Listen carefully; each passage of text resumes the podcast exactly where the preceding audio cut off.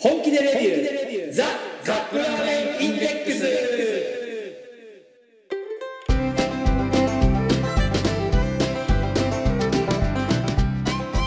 今週もやってまいりました本気でレビュー。ザカップラーメンインデックス。ラーメン好きのおじさん2人がカップラーメンについて好きなことを好き放題。言い合うだけのポッドキャスト番組でございます。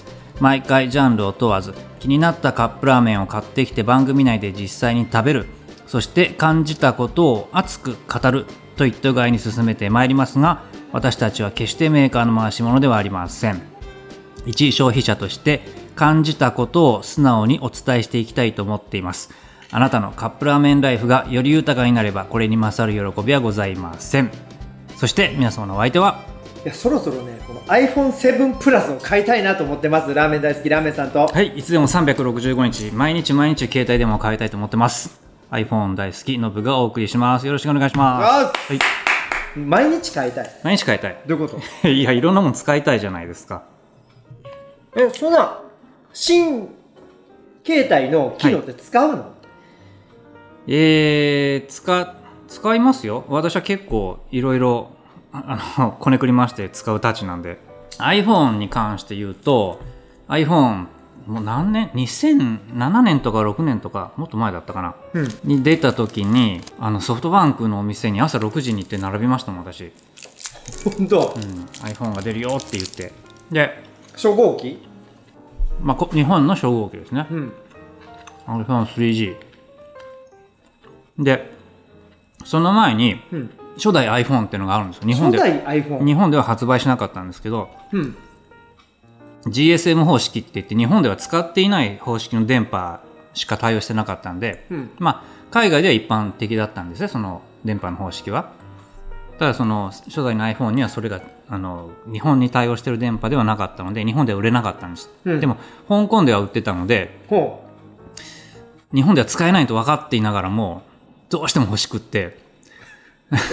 う 意味がわからん。うん。6万円ぐらいしたんですけど当時。ほどうしようかなどうしようかなってもうすっごい悩みました。うでどうしたの？まあ結局買わなかったんですけど。あ買わなかうん。まあ、買っても日本で使えないし、うん。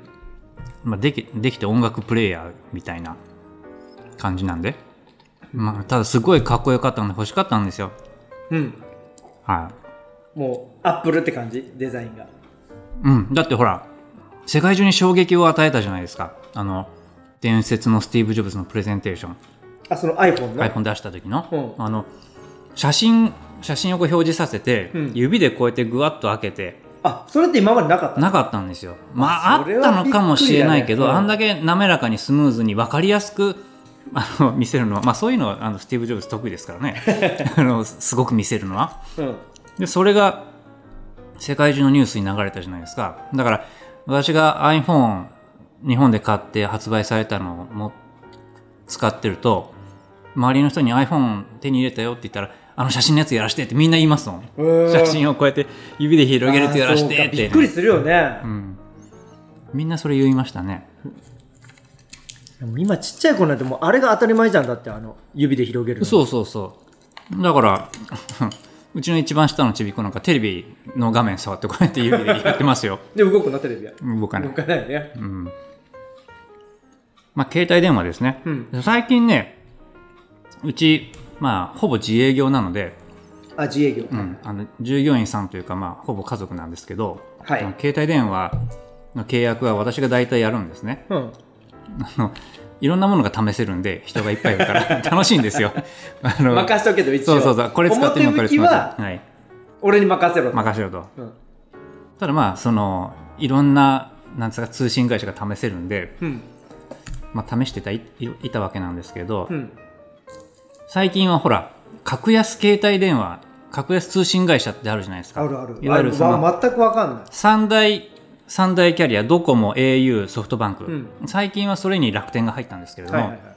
これがいわゆる何十年も前からサービスしてる、えー、3大、まあ、今 4, 4、うん。三三大3.5台ですね、うん。まだ。3.5台通信会社。何が違うかっていうとこの人たちは自分で通信網の設備持ってるんですよ、うん。まあ、要は電話線自分たちで引いてるみたいなもんですね。うん。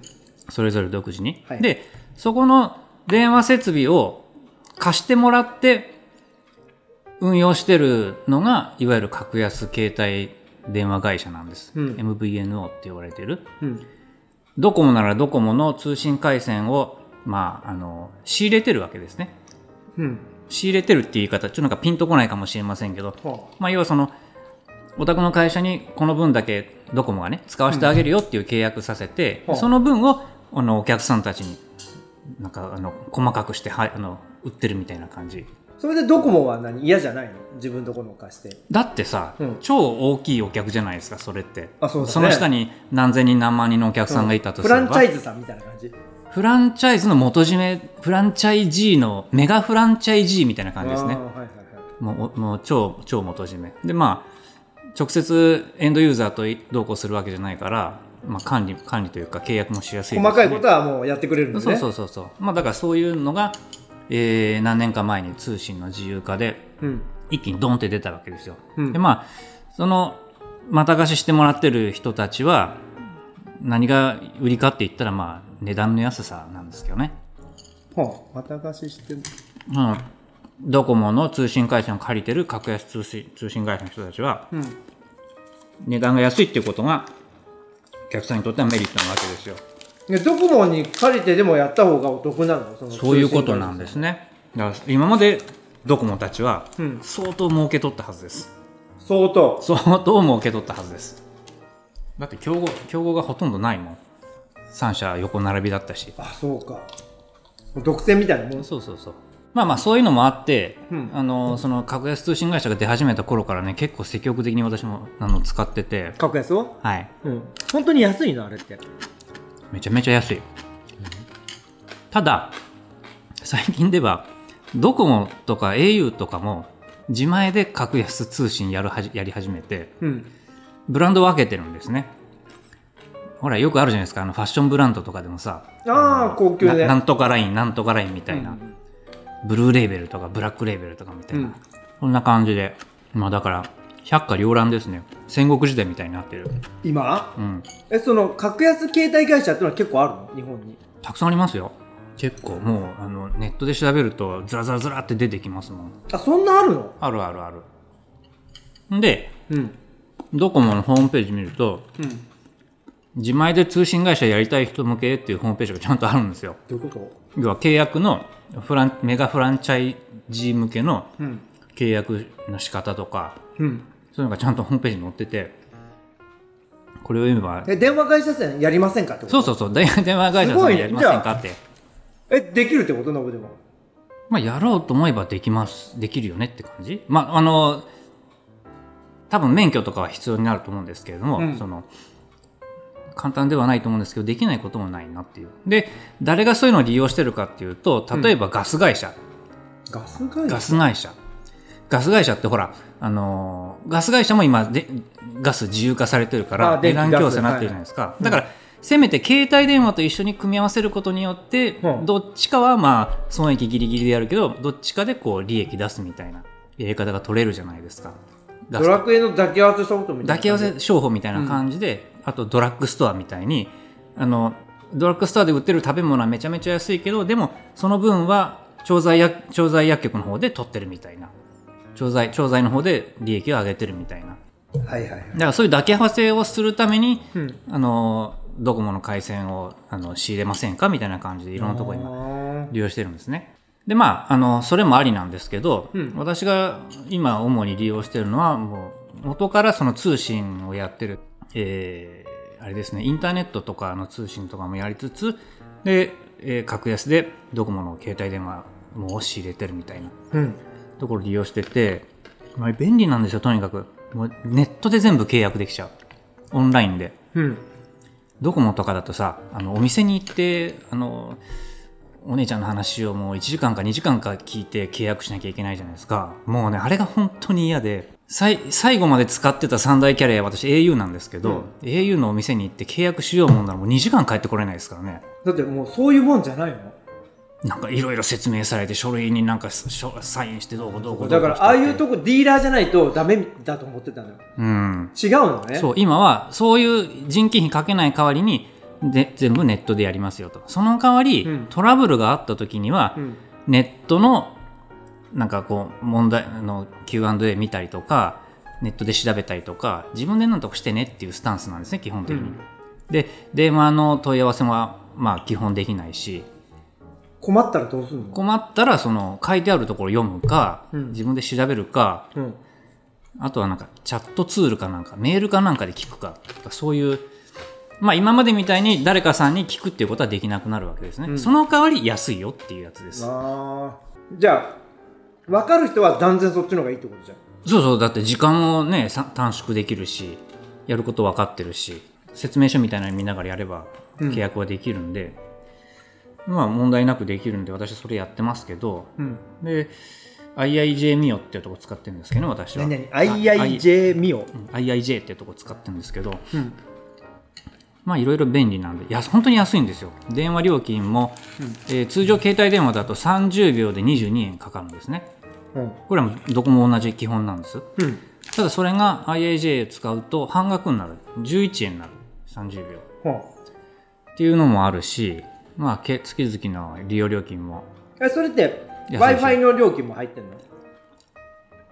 ？w i f i って例えばマクドとか行って使うやつとかあじゃあじゃああの普通にこうやって w i f i がないところでうん、空港とかみたいにあるやつ、あじゃあじゃあじゃあそういうとこになると w i f i つなぎますかみたいな表示が出るじゃん。うんうん、じゃなくて w i f i がなくあの道路とかの時にネットやりたい時のデータも入ってるの？その料金の中に、えっ、とそれが2ギガだったり3ギガだったり5ギガだったりうん。データ料金の使える量によって値段が変わるんですけど、うん。だいたい3 2ギガでうん、800円ぐらい毎月。それは電話代込み？まあ電話代は混まないです。だけど電話なんて今ほとんど使わないじゃないですか、うん。で、まあ、一応つながるようにしてあありますけど、うん。でそのつながるようにしてある電話すらも半額なんですよほぼ、うん、ってなると月々おいくらぐらいなの？1台。1台1000円かかんないですね。かは？あ1000円かかんないの？かんないかかんない。いやだってドコモとかのなんかその安いのが出て、うんそれが大体3キュッパとか2キュッパとかそうそうそうですよね。4000円とか。うん。でうち弟がつい最近まで au 使ってたんですけど、うん毎月9000円ぐらい払ってましたねやつの分は。9000円9000円。基本料金がだいたい4000円5000円ぐらい4000円ぐらいなんですね、うん。5000円ぐらいだったかな。で通話料がそれに乗るんで、うん。彼の場合は。それぐらいになりますね。じゃあもうディーラーのメリットは何？もうないの？もうほとほぼ。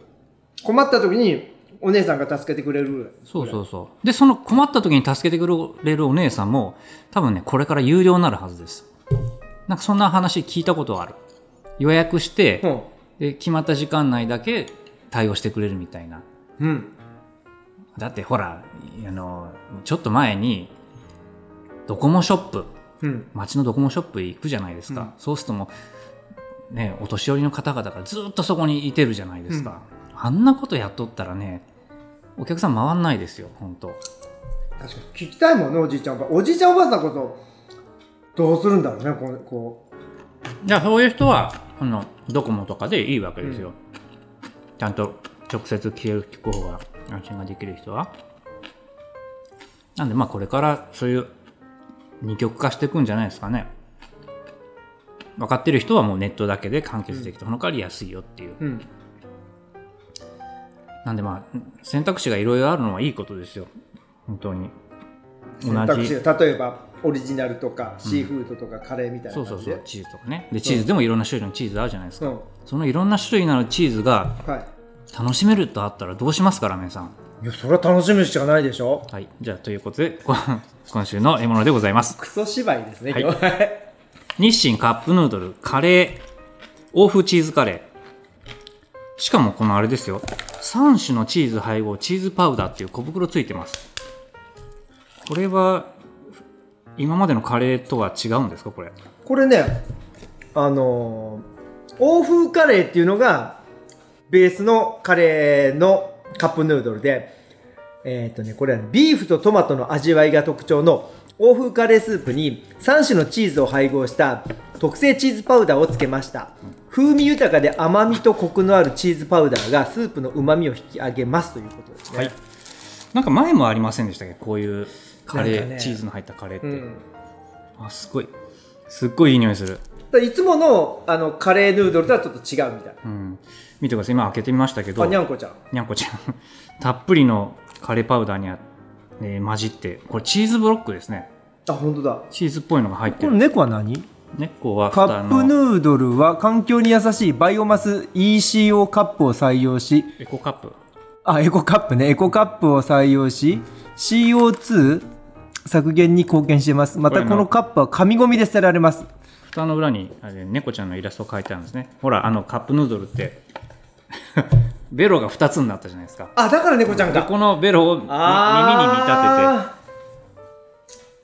て。やるね日清さあところでですねこの欧風カレーって何ですか？ヨーロッパ風ってことじゃないですか？お湯入れます。はい。わざわざ欧風って正し書きをつけないかんのかしら。うん。まあ、大きく分けるとカレーはその欧風系とインド系、で欧風カレーの中でもイギリス系フランス系そしてなぜか日本系。えー、例によって3分ですね、はい。えー、3分3分。3分スタート。よっ。はい3分経ちました。よえーっとあ先ほどのチーズブロックがなんかドロドロにあすごい。跡形もなくなってる。これはなんかチーズ好きにはたまんない感じが。これあの例によってしっかり混ぜないと後で後悔するタイプですねこれ。混ぜ混ぜ混ぜ混ぜ混ぜ混ぜ混ぜぴょいとはい。えーとここに3種のチーズパウダー。そうです。こいつをよいしょと。いたしまして。あ真っ白な、えー粉が。粉チーズだねまさに。これ3種入ってるんですね。話によれば。話によれば入ってるけど成分表を見るとチーズパウダーとしか書いてない。はい、これああえて混ぜずにこのまま提供しますね、はい。では実食いきます。はい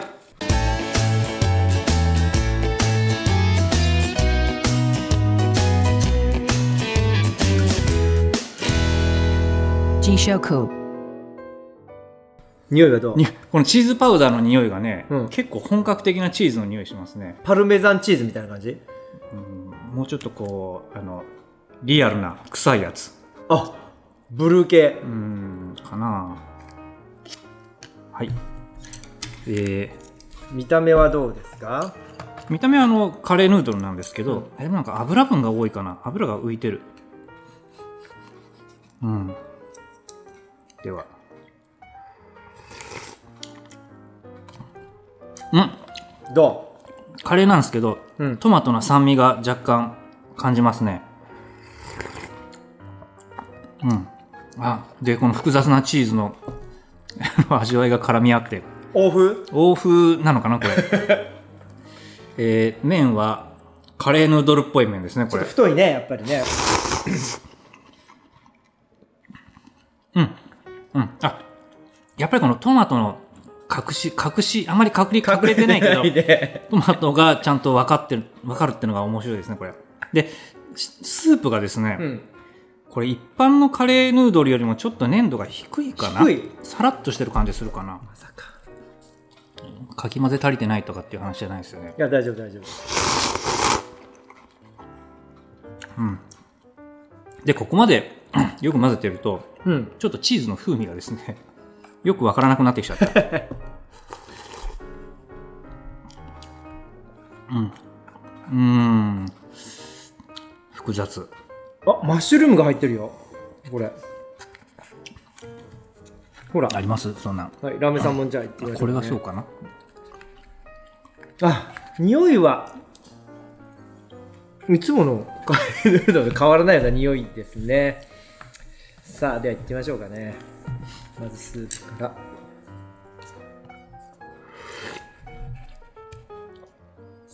ょっと甘めだねなんか。それトマトじゃないですか？ひょっとしねたら、あ美味しい。うん。甘い。何これ？トマトの甘さこれって。すごく甘い。カレーなのに甘い。あんでチーズ。チーズの風味が後からきます。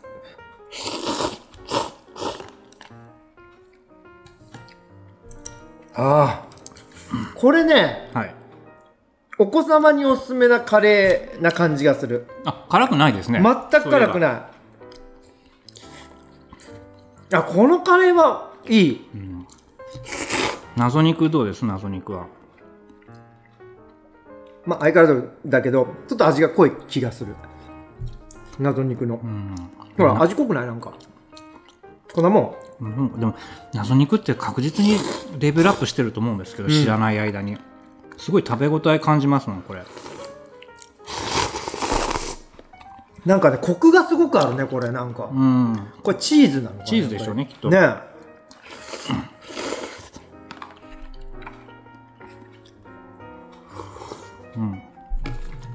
うん。いやこれはなんかレベルが高いぞ。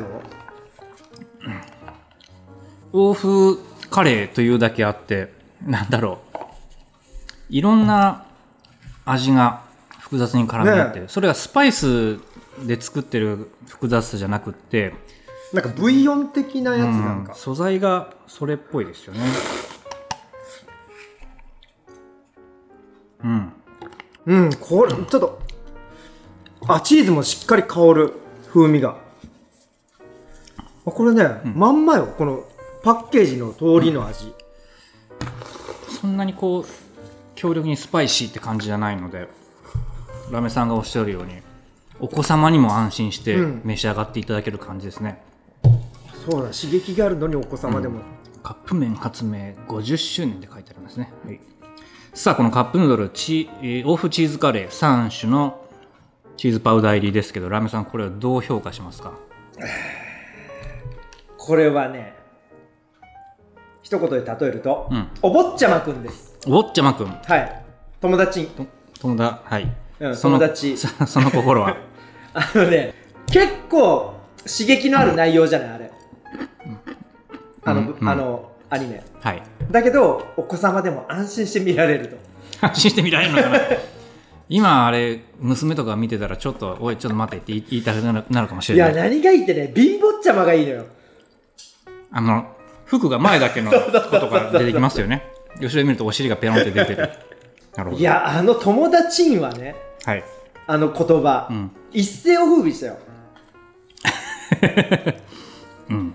確かに男子同士だったらすぐ友達になれるね、あれやるとね。そうですね。うん。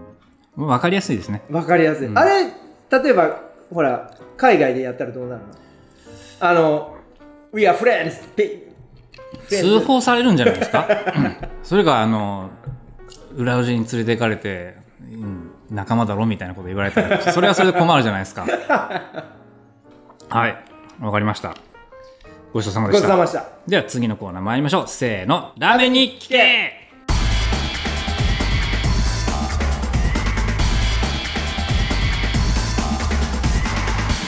Ramen Nikki K. チーズを使ったラーメンってそんな珍しくないと思うんですけど、うんチーズにこだわっている。いろんなチーズを使ったりどこどこ産のチーズを使ったりみたいなああ、どそうなんだあるんですかね？あんま聞かないよね。うん。ラーメンにそもそもチーズってトッピングします？うん。そういう時に使うチーズはどんなチーズなんですか？基本あのパルメザン系じゃない？あの削って。まあいわゆる喫茶店にある粉チーズみたいな。あとはそのトマトラーメンだとか、うん。それとあとその辛麺系。辛麺系。にはあのとろけるチーズ。ああ。あれがね最高にまろやかになるの。あの辛みを若干和らげるっていそう。う意味でも。うん。だそのとろけるチーズの場合はモッツァレラ系だよね、うん。ナチュラルチーズとモッツァレラありますもんね。スーパーにも売ってますもんね。そうそうそうそう。とろけるチーズってやつは、チーズも奥が深いからねなんかねいろんな。フランスチェダーチーズフランスに行くと1年365日毎日違うチーズを食べてもまだ余るみたいなぐらうん。いチーズが豊富らしいですよあっちは。うん。ねえ。チーズ命じゃないですかヨーロッパあの人たち。のそのまんま食べるのあの人たちって。なんかありありますっけ？チーズ加工するって。いろいろ加工してできたものがチーズだから。そうか。ま あいいんじゃないです？かそれおつまみとして食べるのかなあれ。まあどうなんでしょうね。今ここにほらスモークチーズありますけど、うん、おつまみじゃん。だって日本で。チーズっていうと。うーん朝元気だからって子供たち食べる？なんか。そもそも牛乳がさうん。生乳が あのすぐダメになるじゃないですか。うん。傷んじゃうから。はいはい。だからこう長期保存できる乳製品を考えたらきっとチーズになったんですよ。あでこうご家庭に置いておいてーうん。毎日毎日これでタンパク質を取るみたいな。ああそう保存食なのそうそう発酵食品だし、うん。我々が納豆を食べるみたいな感じなんあですよきっあそういうことね。と、うん。あ納得納得。はい、だから生活に欠かせないうん。チーズなんですねきっと。うん。はで酒にも合うと、あねえ。うん。言うことなしですね本当今日は酒は飲んでませんね今日は。あ今日ね午前中筋トレ行ってきたんで、うん。今日体休めないと。あ何？酒を飲むのは体を休めないってことになるんじゃ。んだって逆にほら酷使ししますもん体を。体休まらないお酒ち飲んだそこまで酷使するってのは何？ビール一杯とか缶一本とかでも酷使することになるうん、あのアルコールを分解するためにねの体が頑張ってくれるんで。うん。でまあ筋トレして体を疲れさすかお酒を飲んで体を疲れさすか どっちかにしてあげないと、ね。リカバリーできないね。リカバリーできないですからね、うん。まあこの年になると本当どうやってリカバリーするかっていうことを常に念頭に置いて考えないと。仙豆が欲しいね本当ねもう。ねあんな便利なものあったりですね。まあ仙豆と言わなくてもなんかカプセルに入るだけでうん。元気になるものがあったりとかしたらだっていいですよね仙豆があったらさもうがもうトレーニングするじゃん。はいもう追い込んで終わった瞬間センズポンと食べるとまたできるわけ？できちゃいますからね。回復してるのかなそれって、うん。筋肉のダメージがほら元に戻るからうん。やっぱり回復するんじゃないですか、ね。うん。発明してほしいよねそういうね。ね、骨が折れても歯が歯が折れても治っちゃうから大したもんですねあれ。あセンズ、うん。あそうだよね。死死ぬ直前まで行くんだよね。死ぬ直前まで大丈夫だから はい。はい。ということでした。じゃあエンディングいきましょう。エンディング。はい。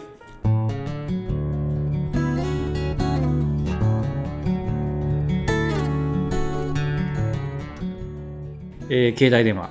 あ携帯ででラーメンさんまだなかなかしぶとく買えないですね。iPhone7 プラスはい。7プラスうんだって不自由してないもんだってこれで。